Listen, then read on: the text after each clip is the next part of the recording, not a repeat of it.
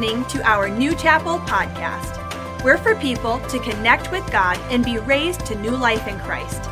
Be sure to connect with us at newchapel.com and on social media to stay up to date on everything happening here at New Chapel. Well, good morning, New Chapel. How's everybody doing today? Doing all right? So good to see you. Hey, if we haven't had the opportunity to meet, my name is Joe Bevilacqua. I'm the lead pastor here at New Chapel. Honored that you're here with us today. If you have a Bible, open it with me to the book of St. Matthew, chapter 24. Matthew's Gospel, chapter 24. Uh, I want to give just a couple announcements before we jump into the meat potatoes while buckets are still rolling.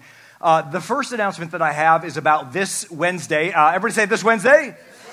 Yeah, this Wednesday is going to be a night of student culture, and that is our uh, ministry towards middle school and high school age students. So if you have a middle schooler, high schooler, bring them out this Wednesday. Doors open at 6:30, and the service begins at 7 o'clock. Pastor Brian's going to be preaching that. And uh, more than that, they're going to find community with other people their age that follow their faith. And how many y'all just believe that the next generation needs to know other people who are in the same faith? Amen, somebody? So make sure that you bring them out for that. And then uh, I also want to let you know after this service today, we are having worship team instrumental interest meeting and tryout, which is the longest name ever.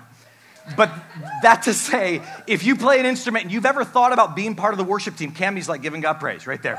Uh, if you've ever thought about playing bass, guitar, acoustic guitar, keys, drums, after we dismiss today, you'll just kind of stay in here and come towards the front, and uh, the worship team will meet you down here. And we have instruments for you. So if you didn't bring yours, it's fine.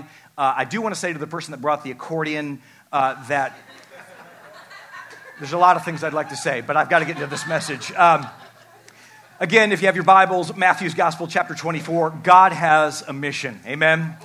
We've been talking about the great mission of God. And we went through a season this past fall, if you weren't here, called Made for More, where we encouraged people to find their God given purpose. And this is really the answer, the part two to Made for More, which is this thought that what is the more? It's purposeful, it's God's call, this is all true, but it is the fact that God has a mission, something He's trying to accomplish in this world, in the here and now. And our theme verse for this whole series is out of John. Stay in Matthew, I'll just read it for you, but John's Gospel, chapter 20, Jesus said to them, Peace to you. And this is the only place in your life where you'll find peace.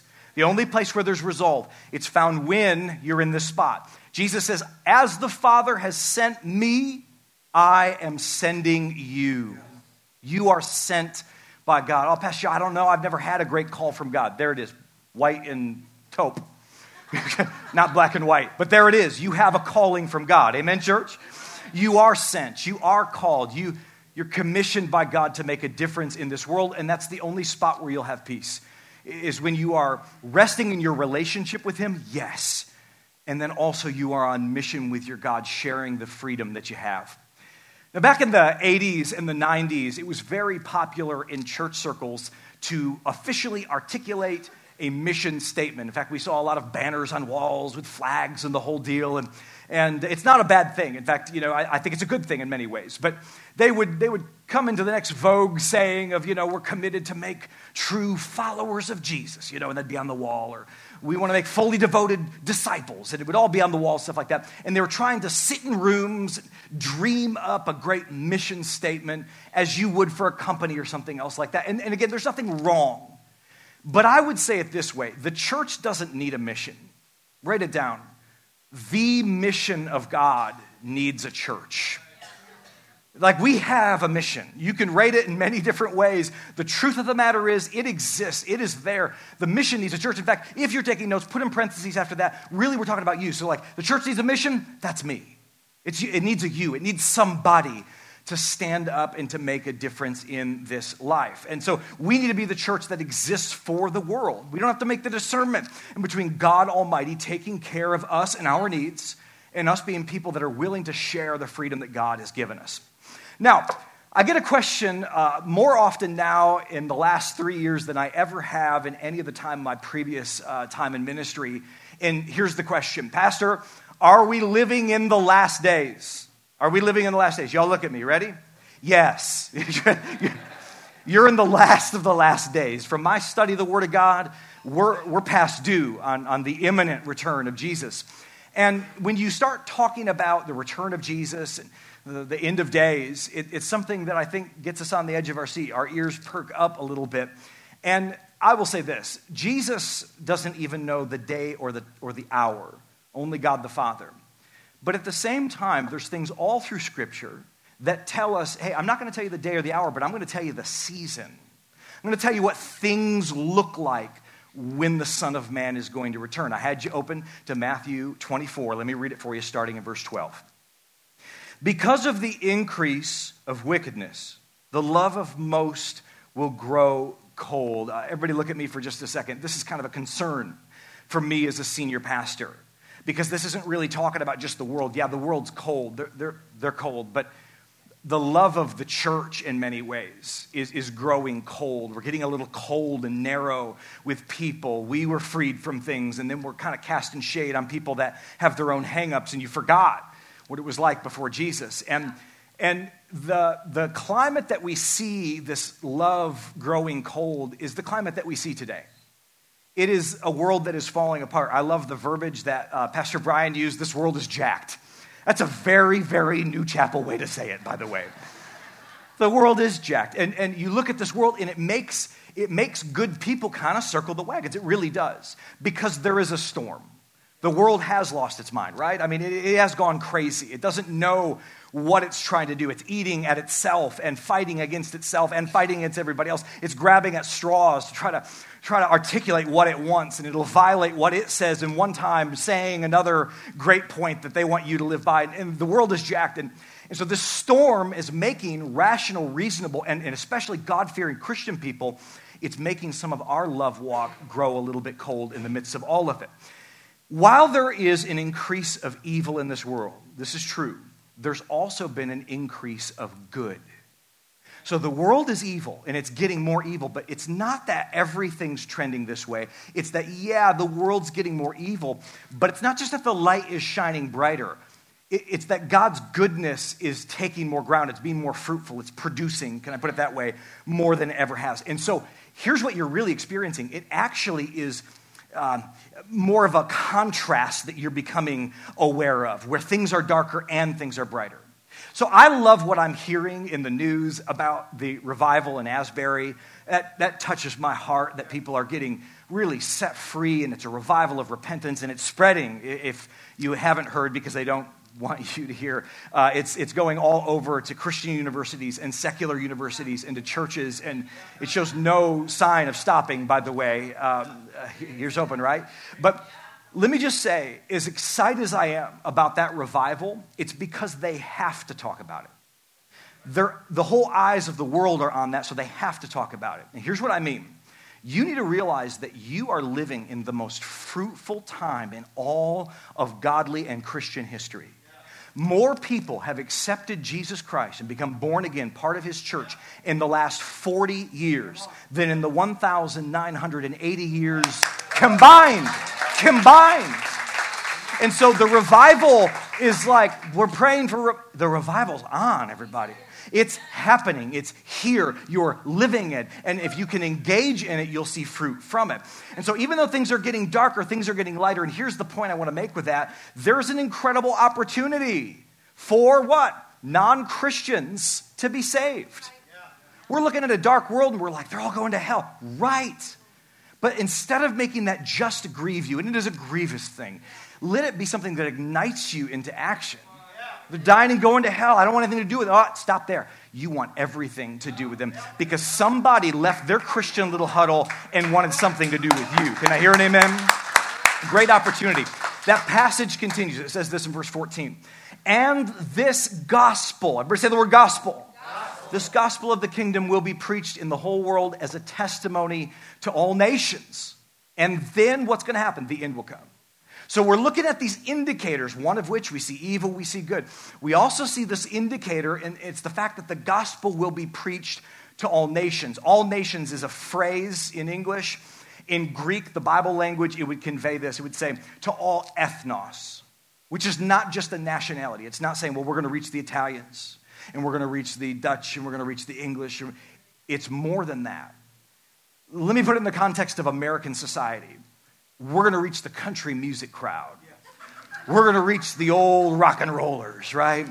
And then we're going to we're going to reach the old old rock and rollers that actually know what rock and roll is. Come on somebody. And and right? We're going to reach, we're going to reach the Pastor Joes. I think there's eight other ones in America, you know, like whatever I am. It's every people group. So it's not just nationality from a nation, it's identity, it's the subsex within a culture. And Jesus says, when you start getting into all of those, you watch, then the Son of Man's going to come. The, the end of all things are near. And so this is not our time to be unprepared. This is the reason why we're taking time out of our teaching schedule to talk about the mission of God, is because His church needs to be prepared for all of this and engaged in all of it. Verse 37, same chapter. As it was in the days of Noah, so it will be at the coming of the Son of Man. Now, this is going to be a theme that is threaded through this whole message here today. I think that you'll see why it's so important but it is the fact that uh, Noah, in the story of Noah, really has some parallels with end times, and especially what God's church, the church of Jesus, should be doing during the end times. And I know that inevitably in a room this size, there's someone in the room that says, Well, Pastor, I just don't believe in the flood. I don't believe that it was literal. And, and listen, friend, I understand. You have every right to be wrong.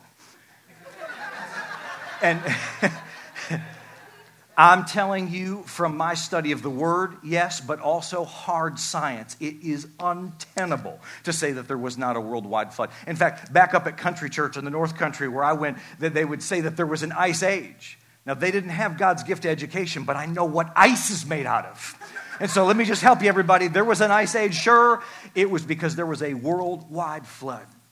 In fact, uh, a little story about the school that I grew up in. There was a girl, and she came into class. She was elementary age, and and uh, she had gone to Sunday school and heard about Noah's Ark and the great flood. And she came in there, she was talking about it, and the teacher said, Oh, sweetie, that, that's, that's nice, but you know, that's a fairy tale. That's, that's just that, that didn't happen. And she said, No, I'm telling you, Noah's Ark, we learned about it, it's in the Bible. And she defended it, and the teacher started to actually get a little snippy, and they started playing a little tennis game, fighting back and forth. And, and, and then uh, finally, I mean, it really got heated. And, and the little girl says, Well, when I go to heaven, I'll ask Noah myself. And the teacher says, Well, what if Noah didn't go to heaven? She says, Well, you can ask him.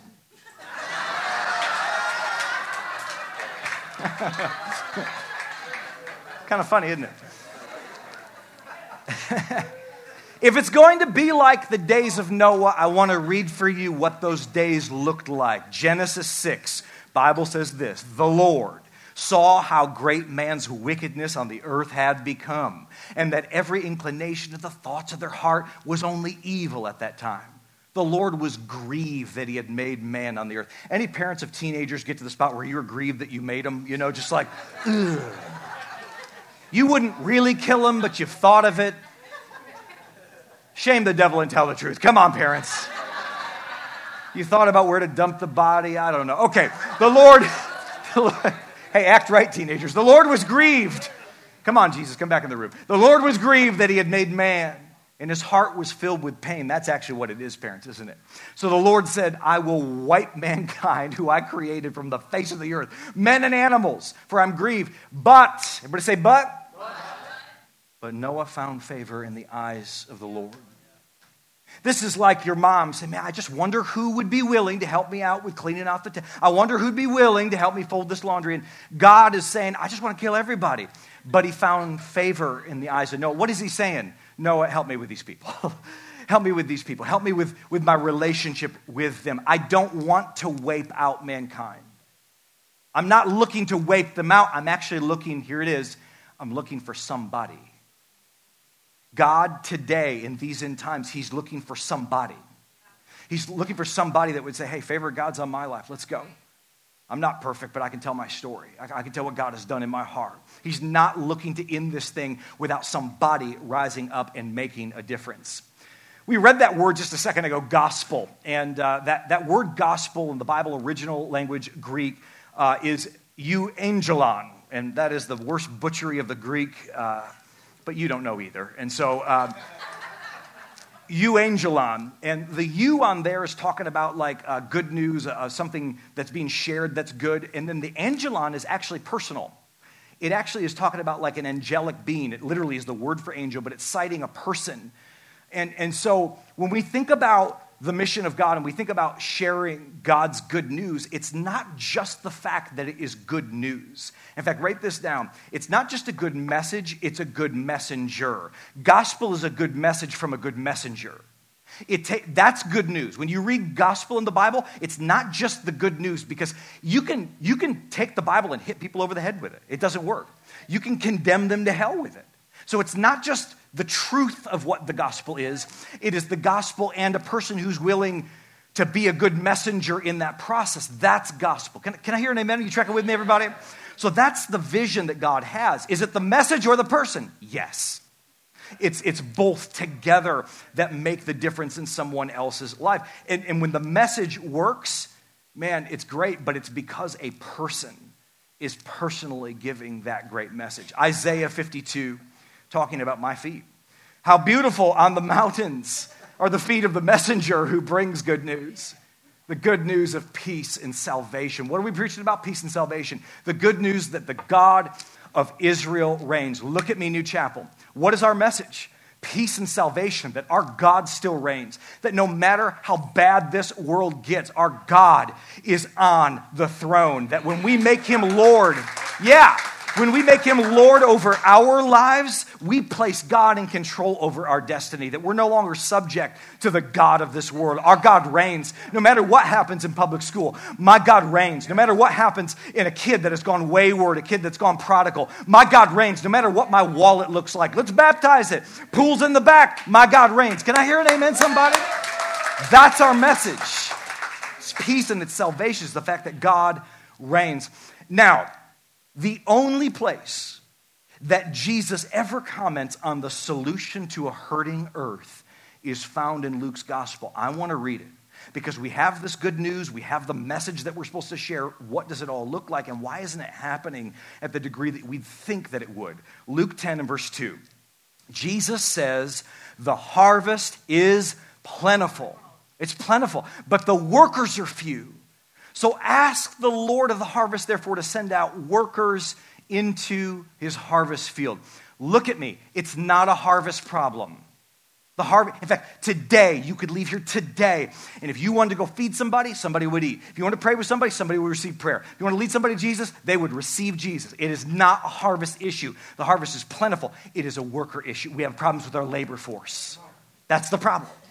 When Jesus comments on the solution to mankind, he says, Look, pray to the Lord of the harvest. This is what we got to be praying about is the fact that we need to reach people, but we need workers that are willing to bring in that harvest. We think it's a harvest problem, don't we?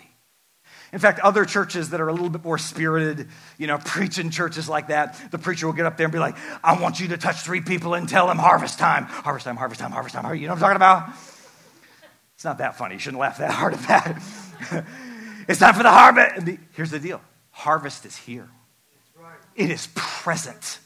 It is, it is plentiful. We, I'm, I'm telling you, it's good eating. What's the problem? The workers. We got to pray to God. The shortage is in that. So, how do we become that somebody?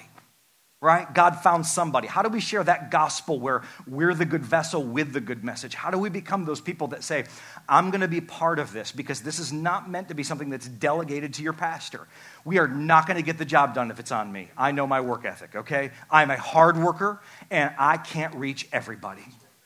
It's on all of us, the rank and file of the born again Christians, the people that say they have a relationship with God. It is on us together to make a difference. What does it look like when we make these changes, become the people? Write it down. You're going to get on mission with Jesus, and you're going to affect, write it down, those people who are closest to you. Who do you reach first? Don't be so bent out of shape about the nations of the world. We need to reach the nations. Don't be so bent out of shape about all of Michigan is just going to hell. Focus on, focus on your people. Focus on your household. Focus on your family and your friends the, the person you need to be is someone who is number one focused on, on your home. Genesis chapter 7, when it's talking about Noah, the Bible says this Then the Lord then said to Noah, Go into the ark. He says, You and your whole family, because I found you righteous in this generation. I want to jump to the New Testament talking about Christians. It says this in Acts it says, Believe in the Lord Jesus, and you will be saved. Here it is, you and your whole household. Do you see the connection there? So, this end times harvest, it's like we think, oh, it's so big, we need to reach everybody. And we do. But if you start thinking about everybody, you're going to go so unfocused, you're not going to be effective. So, who do you focus on first? Your people, your kids, your parents, your in laws your friends, your family, your siblings. These are the people right around you that you already have an in into their, their life. You're doing life with them. And, and what you need to do is be a person who's willing to reach out to them. When it says you and your household in the Greek, it would bear it out this way you and your sphere of influence. Sphere of influence. The Greek word there is actually oikos, which is this gross yogurt that Kaya buys from Meijer's that.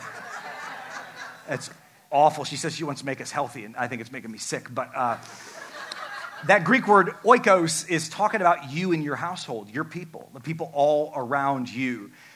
And every once in a while, over the course of a year, probably six times a year, New Chapel gives you an opportunity to invite people to church in a time that would be really effective for them socially, would be something that they would be very receptive to. And the next one that's coming up, write it down, it is going to be Easter Sunday, coming up in just a couple of weeks. Easter is on April 9th. And uh, for this Easter, last year, we were so blown away by the response. Uh, we had our first service with three services, we were blowing up. And so we are continuing that here, especially with more room in the auditorium. Uh, so at 8 o'clock, 9.30, and at 11. So three service times. We're going to be changing things up a bit. Heads up, go team. We're going to be scheduling people uh, during those times. But the idea is there are people in your world that they might they might be on the fringe with God right now, or they might not have their mind made up about religion. They might be even atheists. But I will tell you, in Grand Rapids at least, if you're an atheist, your granny is still going to call you and make sure that you went to church on Easter. You know what I'm saying? and even if they're atheists, they don't believe in God, they know they better not lie to granny. And so you have extreme examples like that. And then here's really what it looks like your friends, family, the people that you're coworkers with, they're really actually looking for a church to be able to go to like this, where they can come in, not be embarrassed, not anything like that, but, but celebrate Easter. And I promise you this I will, in a very relatable way, give a gospel message, give an invitation for people to accept Christ. It won't embarrass you or them. And I promise you, if you bring friends and family anytime, much less on Easter, and when I say heads bowed, eyes closed, you know, and I ask if anybody wants to accept Jesus, lift your hand. If you're peeking, which I know happens, and your friend slips up their hand, friend, that is your favorite day at church because it's a day for new life. Can I hear an amen? Can I hear an amen? Next thing, write this down. We want to engage in the mission of God and become that person. Where do we do it? How do we do it? Well, we do it, write it down, in this generation. In this generation. So we do it for those people that are closest to us, but we also do it in the world that we're living. And what does that look like? It is the times and the place that you currently live. How many of y'all have just noticed that this world can leave you left wanting? Yeah, uh, they promise a lot, and they don't come through with all of their promises. And I know that people get upset about cultural changes and, and the fact that uh, uh, teachers are now, even at Kenowa Hills High School, teaching sexually deviant behavior uh, to their students. And, and they're teaching something called critical race theory. Do you know what critical race theory is? Look at me, remember this. It is taking racism, which is evil, and turning it around in another form. And it's saying that people are inherently born racist. I, as a born again Christian, fundamentally reject that notion. That is the most ungodly thing I could ever imagine. It wasn't it Dr. King that said we need to be judged according to the content of our character, not our birth, not our pedigree? Isn't that the problem? And so you see things in the world and it grieves our heart. You see things in it, it lets you down. You see economic policies that carve you out. You see uh, uh, people who are in moral decline, schools, businesses in moral decline. What do you do about it? Everybody look at me. Run for office. Stop just sharing a meme on Facebook and thinking that you accomplished something. Ooh, that burns a lot, right? Because you're like, take that, you know?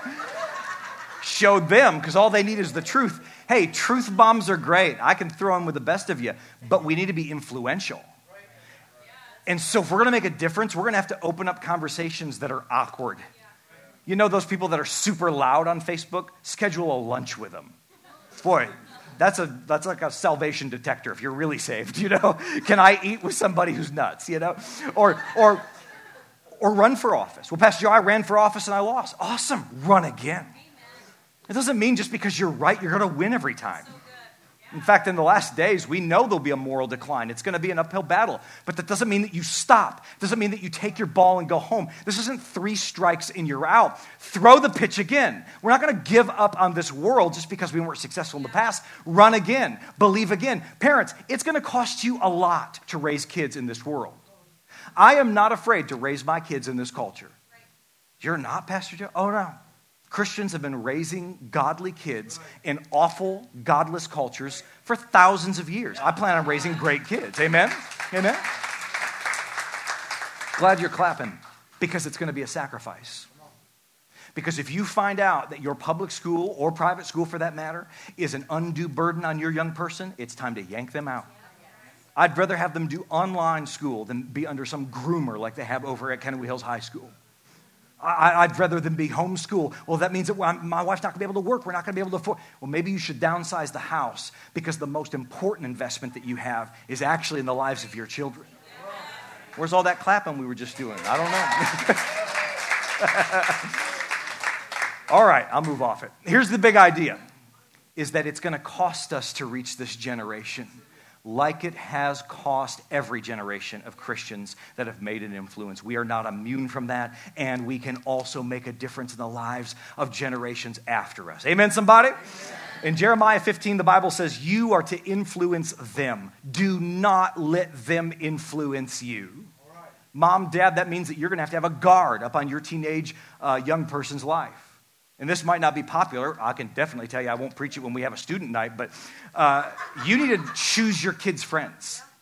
If your kid's hanging out with somebody and they're not, you, how about this? You even just don't like them. Hey, dad, you know what I'm talking about? The men in the room know exactly what I'm talking about. You just don't like them. You don't even know why. Step in, sever. You're not hanging out with my kid. You don't just have to hang out with anybody that you, you run up cross in school. That's how it's going to happen. You, you've, you've got to ensure that we're influencing them and they're not influencing us. Choose your kids' friends. I, I encourage you to do it. Parents of teenager, here, here's another one. If, uh, if your young daughter or son says, Hey, I want to go to the movie theater, dad, oh, sure, yeah, here's 20 bucks, go have fun. When are you going to be home? Where are you going to be? Who are you going to be with? Awesome, go, go have fun. You only need to do this one time. It's the most effective little trick I have in my book. You show up at the movie theater you get into the theater room where they're at and you just fold your arms in the back and start watching the movie. You ask any of those ushers, they'll be the happiest people on earth to let you do that. And uh, by chance, maybe your young person will look back and say, Oh my gosh, it's my dad. Dad, what are you doing here? Oh, nothing, just making sure that you're supposed to be where you're supposed to be. You need any more money? Here you go. Love you, sweetie. I'm going to go. You only have to do that one time. And you'll put the fear of God, you put something on them Mr. Clean can't take off. And, and you need to do that. Amen, somebody? we got to move on. Uh, next thing, write it down. Uh, how do we do this? We engage in this journey and we do it as a worship to God. We engage in the great mission of God and we do that with this heart that God, we're doing all of it to worship you, to serve you. Amen, somebody? Now, now God is looking for people and he wants to be able to count on you. Second Chronicles, for the eyes of the Lord run to and fro throughout the whole earth to do what? To show himself strong on behalf of those whose heart is loyal. He's not looking all over to try to hit you with a uh, fly swatter. He's not trying to condemn you or judge you. He's trying to bless you. He's trying to find those people that are willing to take a step and say, God, I will be a person who will make a difference. I will be that Christian, and I'll do it as worship to you. In fact, I just want to say to those of you that serve on the GO team, that is the team that leads worship, and you're an usher or a greeter or guest services, or you serve kids, or you do New Chapel Connect host, or so many other areas that I'm, I'm forgetting right now. Can I just say to the GO team, thank you, church? Can we thank those people on the team for their hard work? What, what are they doing? Those people are making the decision I'm going to be a person who is somebody who's going to serve God, and I'm going to do it in worship to God. God, I'm going to serve you. It's going to take time out of my week, and I'm going to serve you. Now, for those of you that aren't on the team and you're curious, maybe you've been hearing about it. Maybe you've been hearing about small groups and you're curious, but you, you don't know about jumping in. Small groups are phenomenal. I encourage you to do them, but if you want to connect with people at church, but you think that small groups are a little bit much for you, joining a team is perfect for people like me who are task oriented. because it's like a small group, but we're trying to get something done and we're high fiving at the end and then we're going to split. And so, if you're new to church, maybe that'd be a great opportunity for you to meet other people and be in a group setting. It's, it's on a team, but we're getting by without you. Can I be honest? We'd be getting by so much better with you. And so I just invite you to join the team. You can fill out a, a New Chapel Connect, uh, I'm sorry, a, a team up card on the wall, or you can attend New Chapel Connect. It happens during both of our services. That's how you join the church, find out more information about us. But the big idea is this is that you need to serve. And when you serve, when you become that somebody who's on mission with God and you're serving the local church and other, there's something about that Christian experience that, that changes you.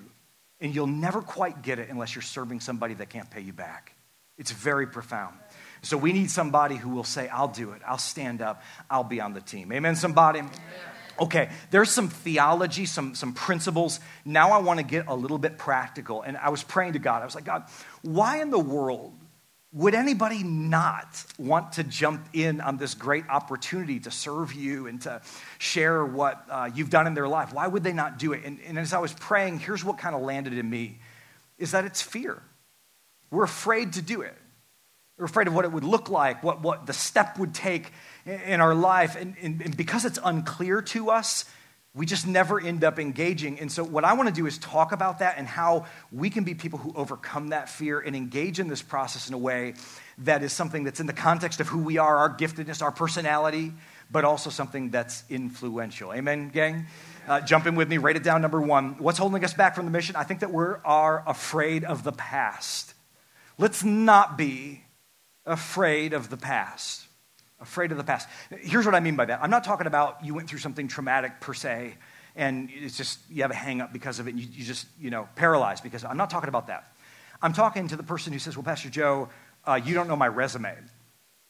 You don't know what I've done. You don't know where I've messed up. You don't know what I did last night. You don't know about my divorces. You don't know about my convictions. You don't know about the things that I've done that have blown up my testimony.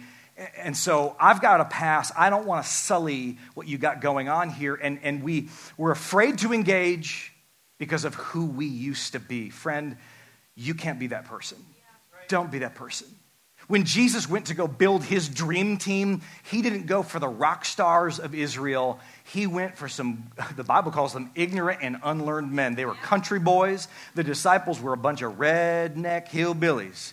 I'm convinced if the Bible was written in Michigan, it was written in Croton, okay? That's, that's the disciples. But they had, this, they had this experience with Jesus, and they all had a past, but they didn't allow their past to define who they were in the present. They didn't allow their past to define who they were going to be in the future. They said, I'm going to overcome that junk and I'm going to be who God has called me to be. Amen? Your past doesn't disqualify you. In fact, we put it this way, church, your past can actually qualify you to reach people who are going through some of that junk that you used to go through. Yeah, share the freedom you have. I love how it says it in Romans. I'm going to read out of the message. Every version is great, but Romans 29, the message God's gifts and God's call are under full warranty, never canceled, never rescinded. King James Version says the gifts and callings of God are without repentance. He's not sorry that He called you. When you accepted Christ, He knew what you did in your past. He knew what you would do in the future, and He still saved you. Listen to me. When He called you, He knew what you did in your past. He knew what you would do in your future, and He still called you, and He's not sorry about it. Say amen, somebody. Write it down. You, can, uh, you have to let go of the past so that it can let go of you. How do I get over it? If you think you're going to get over your past and then engage, it'll never happen. You're going to wait the rest of your life. You just got to get over it and engage, and then it will let go of you. You will press on. Number two, what's holding us back from engaging in the mission, becoming that somebody? I think that many people are afraid of the crowd, afraid of the crowd, afraid of what other people would say.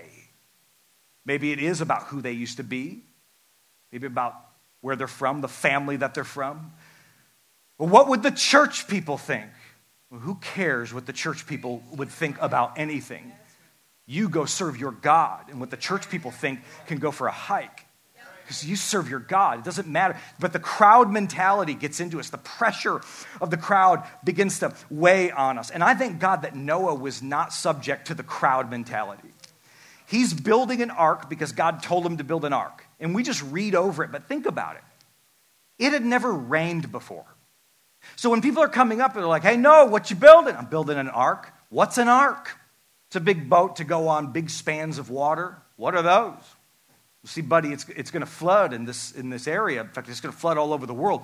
What's a flood? Well, it's when it rains a ton and it floods. What's rain? They don't know. And the crowd is humiliating him, and the crowd is, is demeaning him, and he's building the ark and building the ark and building. And there was room for a lot of people on that ark, by the way. In fact, God closed the door of that ark. Uh, Noah had it wide open. Anybody could have gotten on that thing. They chose not to do it. That was their heart. And that's what we see a lot in the world. They, choose, they don't want it, but those are the loud minority. There's a lot of people in this world that want it, want God's best for their life. Now, here's the big idea with this, with this crowd mentality, is people grow in a fear of man. Proverbs 29, fear of man will prove to be a snare. It will trip you up.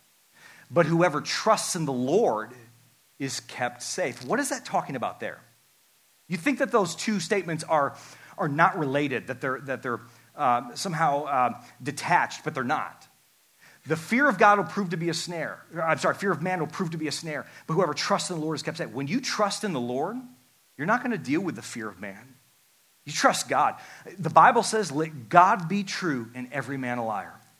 So it doesn't matter in this culture if, if everybody is saying that you're wrong, but you know you're standing on God's word, you let God be true and everyone else be wrong. You trust in the Lord, you won't have the fear of man. But if you have the fear of man, here it is, you won't trust in the Lord. There's no neutral ground here. The Bible is savage at this point. You trust him or you fear man. Whoa, right? But here's the good news you don't have to be afraid of the crowd. You have to be afraid of them. I made a point last week that there's people that are working at schools and they're very afraid to say anything because they're like, man, they don't want us to say that. But on the other end, you've got people who are a loud minority that are saying things that are also not part of the policy, and they're not afraid of getting fired. Well, that just tells you something. They're afraid of firing anybody, they're just afraid they have the fear of man. What do you do? You speak as God would have you speak. You influence people's lives like the Lord would have you influence their lives without regard for the policy. Amen, somebody? Amen. And so, write it down. To be engaged in God's mission, we have to be more concerned about obeying God than looking foolish. Wow, what does that mean? Um, I mentioned uh, how this is really a series that is talking to our church and, and really uh, engaging our hearts for what God has next. But I also know that there's people that have been coming to New Chapel, and it's your first time even today, or uh, the past several weeks you've been coming, trying us out, trying to see if this is a cult or not. I got you. Um, and so as you're, as you're engaging in all of this, uh, you're hearing about God's goodness. But one thing you might have noticed is uh, during worship, people are just going buck wild. I mean, hands are up in the air. You see Pastor Joe uh, jump, which looks like those old 7 Up commercials, little polka dot. And, uh, and, and you're seeing that. Maybe you came from a church background that you didn't do that. Let me just help you. I came from a church background that didn't do that. In fact, at Country Church, uh, if anybody would have lifted their hands, nobody did. We knew better. But uh, our deacon, George Jenkins, would have taken a little rubber band out and go, oh gosh, you know, you'd put your hands down right away. And here's what people are doing they're just, they're just praising God in a biblical way. But if you feel like, uh, I can't, uh, that's what would my husband, what would my wife, what would, what would my mom think if she found out I'm even going to this church, much less? And, and what would my grandma think? And, and, and what, these people, are they looking at me? This is a lot, this high pressure. It's one of the reasons why the lights are a little bit lower during worship time, is actually so you're not focused on everybody else. You can just focus on what the Lord has. And here's what I'm going to say you fear God, not man. And if the Lord says, hey, now's the time, you lift your hands up to Him. And if you're thinking, oh man, everybody's looking at you, we're not. We're not. We ain't looking at you. We're looking at God. We ain't to go tell your mama, okay? Like, you can lift your hands and praise God. Fear Him. Don't fear what other people think. Amen? See, this is important because if you can't do that in this context, you're to struggle in the workplace.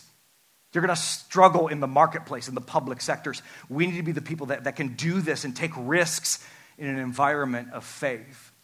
You know, during the Holocaust, uh, the church in Germany had some of its finest hours and, and some of its worst blemishes. Uh, there were churches that were right next to the train tracks. And when the trains would come through, they would be carrying Jewish people on them that had been sentenced at that point to be taken to a concentration camp, ultimately to be killed. And this was known. This is not a mystery in Germany during wartime. This is what was happening.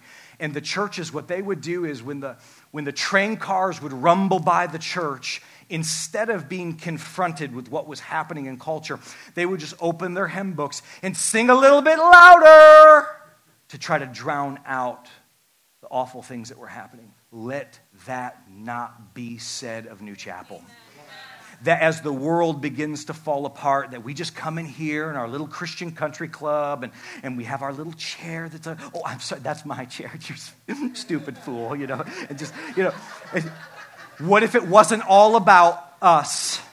And what if we didn't just sing a little louder? What if we were people that once we came in here, we need this. I know I need this. This is oxygen to us. We need some marching orders so we can go run the play. But listen, what if when it's all done, the real service began? What if we left this place and began to engage in a lost and dying world and convey to them God's goodness instead of ignoring the awful things that are happening in culture? Can I hear an amen, church? Come on. Number three, let's not be afraid of taking the first step. What's holding us back? I think for a lot of you, it's not even this dream that God's going to make you, you know, the next Mother Teresa to Calcutta. I don't think that. I think it's honestly you're getting tripped up on the first step. You know, with a big old train, uh, it has incredible momentum when it's moving. It can bust through brick walls, right? I've seen incredible videos. But do you know that a small little pebble can stop a big train from even getting started? A small pebble, but, but yet when the pebble's not there, and the first step, can I put it that way, is out of the way and it can get basic momentum going, it can eventually plow through brick walls. Here's what I'm trying to say the first step is often the hardest. You're not so intimidated by the great by and by. It's like, how do I engage with the first step? Uh, I grew up on a lake. I love the water. I'd love to spend every day of my life in the water. Uh, I take like a half an hour shower every day of my life. Uh, my wife thinks of me like one of those chickens at Sam's Club that like I'm in the rotisserie and when I come out I'm done, you know. And uh, and and so like I love the water. But but uh, my sister Kaya, everybody would tell you when I was growing up, I was the worst person. This is so weird with context of my personality type too of getting in the water. It took me 15, 20 minutes to get in. I'd get in a little bit and I'd back out and I'd be smiling at everybody, you know, and I'd get a little bit, oh, you know, stop it. You know, they splash me. I'm not going to commit if you splash me, you know.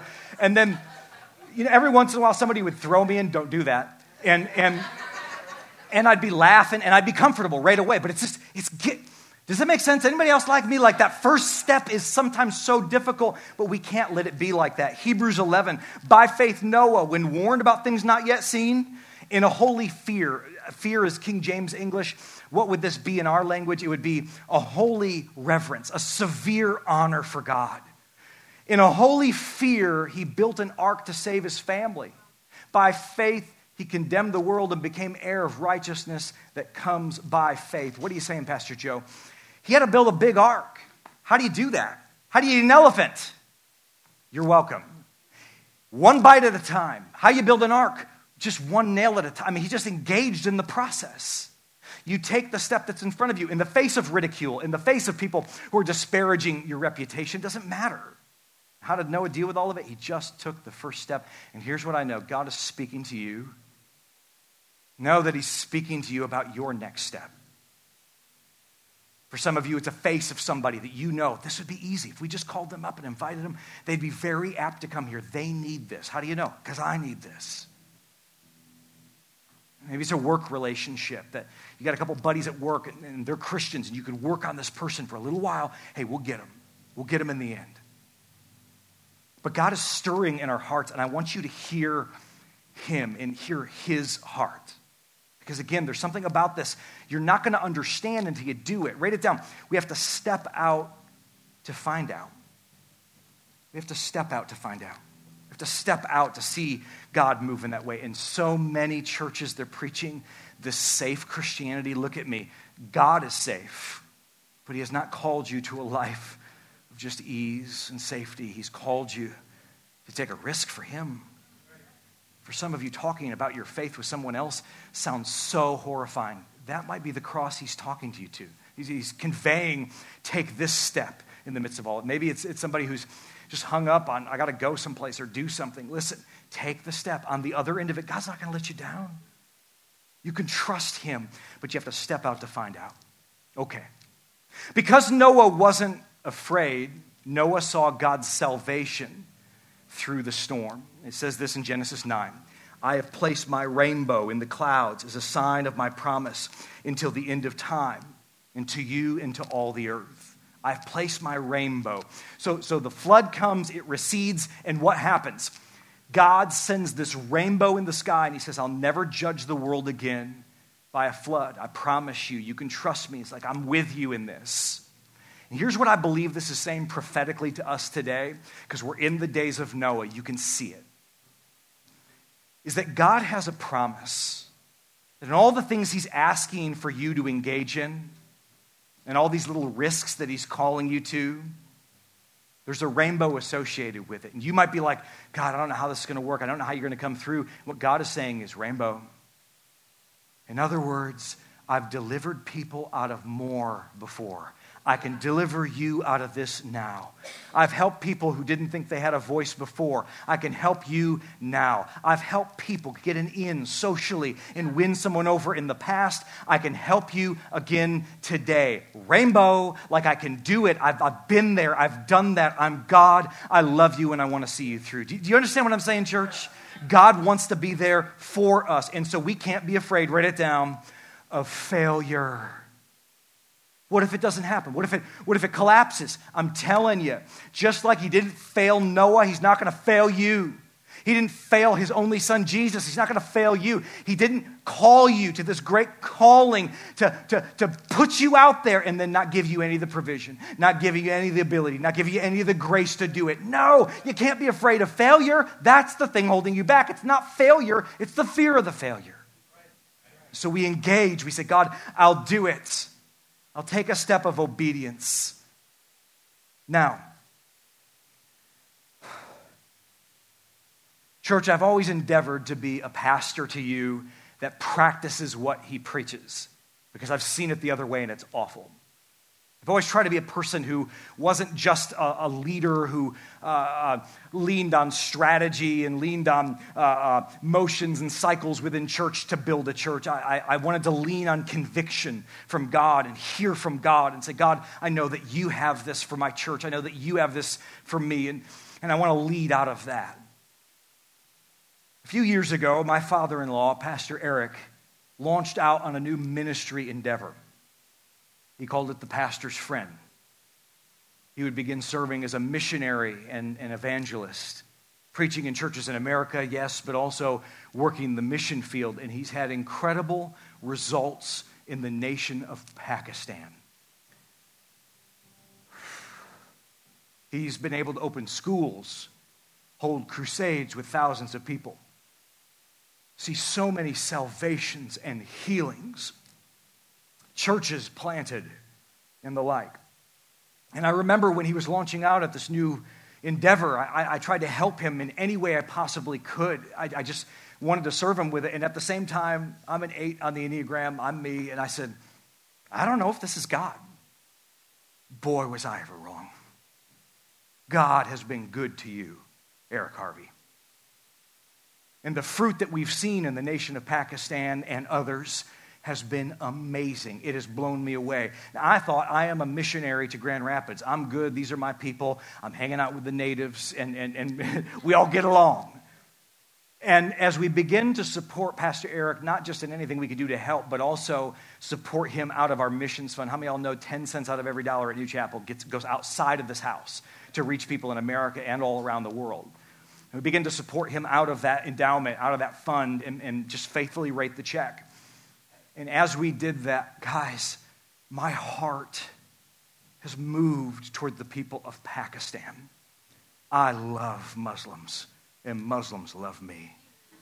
I have a heart to go and preach the freedom that I found in Jesus to them. And so don't get any ideas. I'm not moving to Pakistan. But tomorrow, Pastor Eric and I leave for a two and a half week mission to Sheikhupura in the Punjab of Pakistan. I'm excited about it. I'm excited about what God can do through us. We have opportunity for mass crusades. We have opportunities to free slaves from the brickyard. We have opportunities to maybe even plant some churches. But here's what I'm asking two things. I, I never ask anything of you, but I'm asking this, please. Number one, stay engaged. Why don't we see more senior pastors go on missions trips? Because they have the fear of man. They're afraid that their church is going to be disengaged when they leave. In fact, the stats would show you when the senior pastor is gone, the attendance goes down. I don't think that that's New Chapel. I don't think that that's who we are. Prove me right in that. Be engaged at church, be engaged in groups, be engaged in the outreaches that we are uh, having all over. Like, stay focused. This isn't time to lit off the pedal because I'm going to a foreign land. This is time actually to lean in and take ground while the pastor is gone. Are you with me? Can you do that? It would mean the world. Now, I'll be gone two and a half weeks, but that's only two Sundays. Next Sunday, Pastor Brian Capiello is going to be preaching. Anybody excited about that? He's a good preacher. I tell you what, the tech booth loves it because he's a lot less notes than me. And, um, and then the second week that I'm gone, my wife, Kaya Bevilacqua, is going to be preaching. Hey! And so you're not going to miss out. But, but here's the second reason. So, number one, stay engaged. The second thing that I need you to do is this is to pray for us. I'm asking for your prayer. Normally, the flow of spiritual things is from me to you. And I don't think this is perverse. I think it's beautiful. I need the flow to turn for the next couple weeks. And I need to know that you have my back. I need to know that when you come to church, and this is very important, at the beginning of each message, they're going to be praying for Pastor Eric and I. At the beginning of each message, I need to know that my church is calling out my name before God in this room and, and, and that God Almighty sees that and that, that, that spiritual momentum is there. I need that, guys. True Pastor Joe style, I can't just go on a missions trip to Guatemala. I've got to go to one of the most dangerous countries in the world to do one of the most logistically complicated missions because I'm me. and I think you love me for that. But at the same time, I need your prayers. This is no joke. This is something that hear me everybody like I need you. I need you in all of it. And so, I think that as we go, something spiritual is happening. I'm going because I'm in love with those people and I can't wait to preach to them. I can't wait to see them and hold their kids. I can't wait. I can't wait to do all of that, but it's very spiritual for all of us in the room. Let me tell you why. God has big things for this church. God's on the move in this church. Great days are here, but great days are yet to come. Without showing all of my cards, let me just say great expanse needs to come to this church. And what are we doing? You're sowing your first fruits, you're sowing your best. You're sowing your senior pastor into people you may never meet, people that can't pay you back. But I believe when we go and we reach the people that nobody wants, that God's going to give us in this city the people that everybody wants. And that is spiritual. And that's a mission in and of itself. Wow. I'm not saying that we're all going to send y'all to Pakistan. In fact, we're not. We'll do a missions trip, maybe come back with some dates and talk to you about Guatemala. But alas, this is really more about you being on mission where you're at or wherever you go. It's about you being a person that can live your life with purpose so you can be like David. Acts 13, last scripture, and then I want to pray for us. For when David had served God's purpose in his own generation, he fell asleep. I'm not planning on dying in Pakistan plan on dying as an old man or see you all in the clouds in the rapture, but I will say this. I want it said of me either way. Boy, Joe, he loved God. And he served God's purposes in his lifetime before he went to sleep. And I pray that for you. Should the Lord tarry, that they'd say, Oh, they love God. And they served his purposes in this lifetime. Church, time is short. We need to spend our life on something that matters and it is the great Missio Dei, the mission of God. Heads bowed, eyes closed. Heavenly Father, your spirit is moving in this room, speaking to your kids. God, you're showing them next steps. You're showing them, showing them conversations. You're showing them things that need to go and things that need to come into their life. God, I pray that you put grace over all of that. Lord, I pray that they'd be willing to take every step, having no fear of man. And Lord, I thank you that they'd be fruitful. Give them a great first encounter as they take baby steps in the mission of God in their life. And Lord, as we preach about a God of love that wants to engage a church to reach other people about the love of God, I, I pray as we brought forth this message that people that don't know you are moved. That as they hear about your love, it moves them. God, I pray that if there's anybody in the sound of my voice that doesn't know you, help me to find them. It's in Jesus' name I pray. Heads bowed, eyes closed. If you came into my auditorium today, you'd say, Pastor Joe, that's me. I'm hearing about a God of love. This is amazing. I never heard of a church that would do this. But I will be honest, my life's not right with God. The Bible says, whoever calls on the name of the Lord will be saved. We call Jesus Lord, you're actually calling him boss. You're saying, I'm done being the boss of my life. I make you the God, the Lord over my life. You take control. What happens? That dead thing, the, the, the, the deepest part of you without Jesus is dead. It comes alive. The Bible says that when you make Jesus Lord, you'll avoid a Christless hell. You'll have eternity in heaven when you die. But listen to me eternal life doesn't start just when you die, it starts when you accept Christ. So if you want to be fully alive in this world, it is found in a relationship with God through Jesus. It's the only way. And so, friend, if that's you and you'd say, Pastor, I'm not right with God, but I want to be, I'm not going to embarrass you. I'm not going to stand you up or call you down to the front. I promise you that. But I'd like to know, with every head bowed and every eye closed, who I'm praying with today. If your life's not right with God, you want to make that decision, slip your hand up right now, all over the room. Got you right there. Thank you, sir. You can put your hands down. Thank you. Wonderful. Thank you. I appreciate that, ma'am. You can put your hands down. Got you right there, sir. Anybody else? Great job. I got your hand. You can put your hand down. Anybody else? Now, listen, if you raised your hand, I'm not going to embarrass you. You don't even have to look at me. But I saw, and God saw. We're going to say a prayer. And the Bible says if you call him Lord, you will be saved. Doesn't mean you have everything figured out in your head, it's that you figure it out in your heart. What does that mean? I believe beyond everything I understand. And I know I need to be right with God through Jesus. Church, I want you to pray this with them. I want you to pray it as a declaration of your faith. I want you to pray it supporting them. I want you to celebrate as they come into the family of God. Heads bowed, eyes closed. Pray it out loud with me. Pray, Dear Heavenly Father, thank you for sending Jesus to die on the cross in my place for my sin so I can be forgiven. You raised him from the dead. This I believe. So, with my heart and with these words, I confess Jesus Christ is my Lord I surrender now. Jesus, I call on you. Come into my life. Forgive my sin. Put your spirit within me. I receive all that you have for me. Thank you for forgiving me. Thank you for making all things new. In Jesus' name, amen and amen. Come on, somebody, let's celebrate. the Lord bless you and keep you make his face shine on you and be gracious unto you. The Lord lift up his countenance upon you and give you his peace. And as you go, we hope that you were encouraged and brought closer to God during this message. You can listen to any of our past messages and series either on this podcast or on newchapel.com slash watch. And be sure to connect with us on Facebook or Instagram to stay up to date on everything happening here at New Chapel.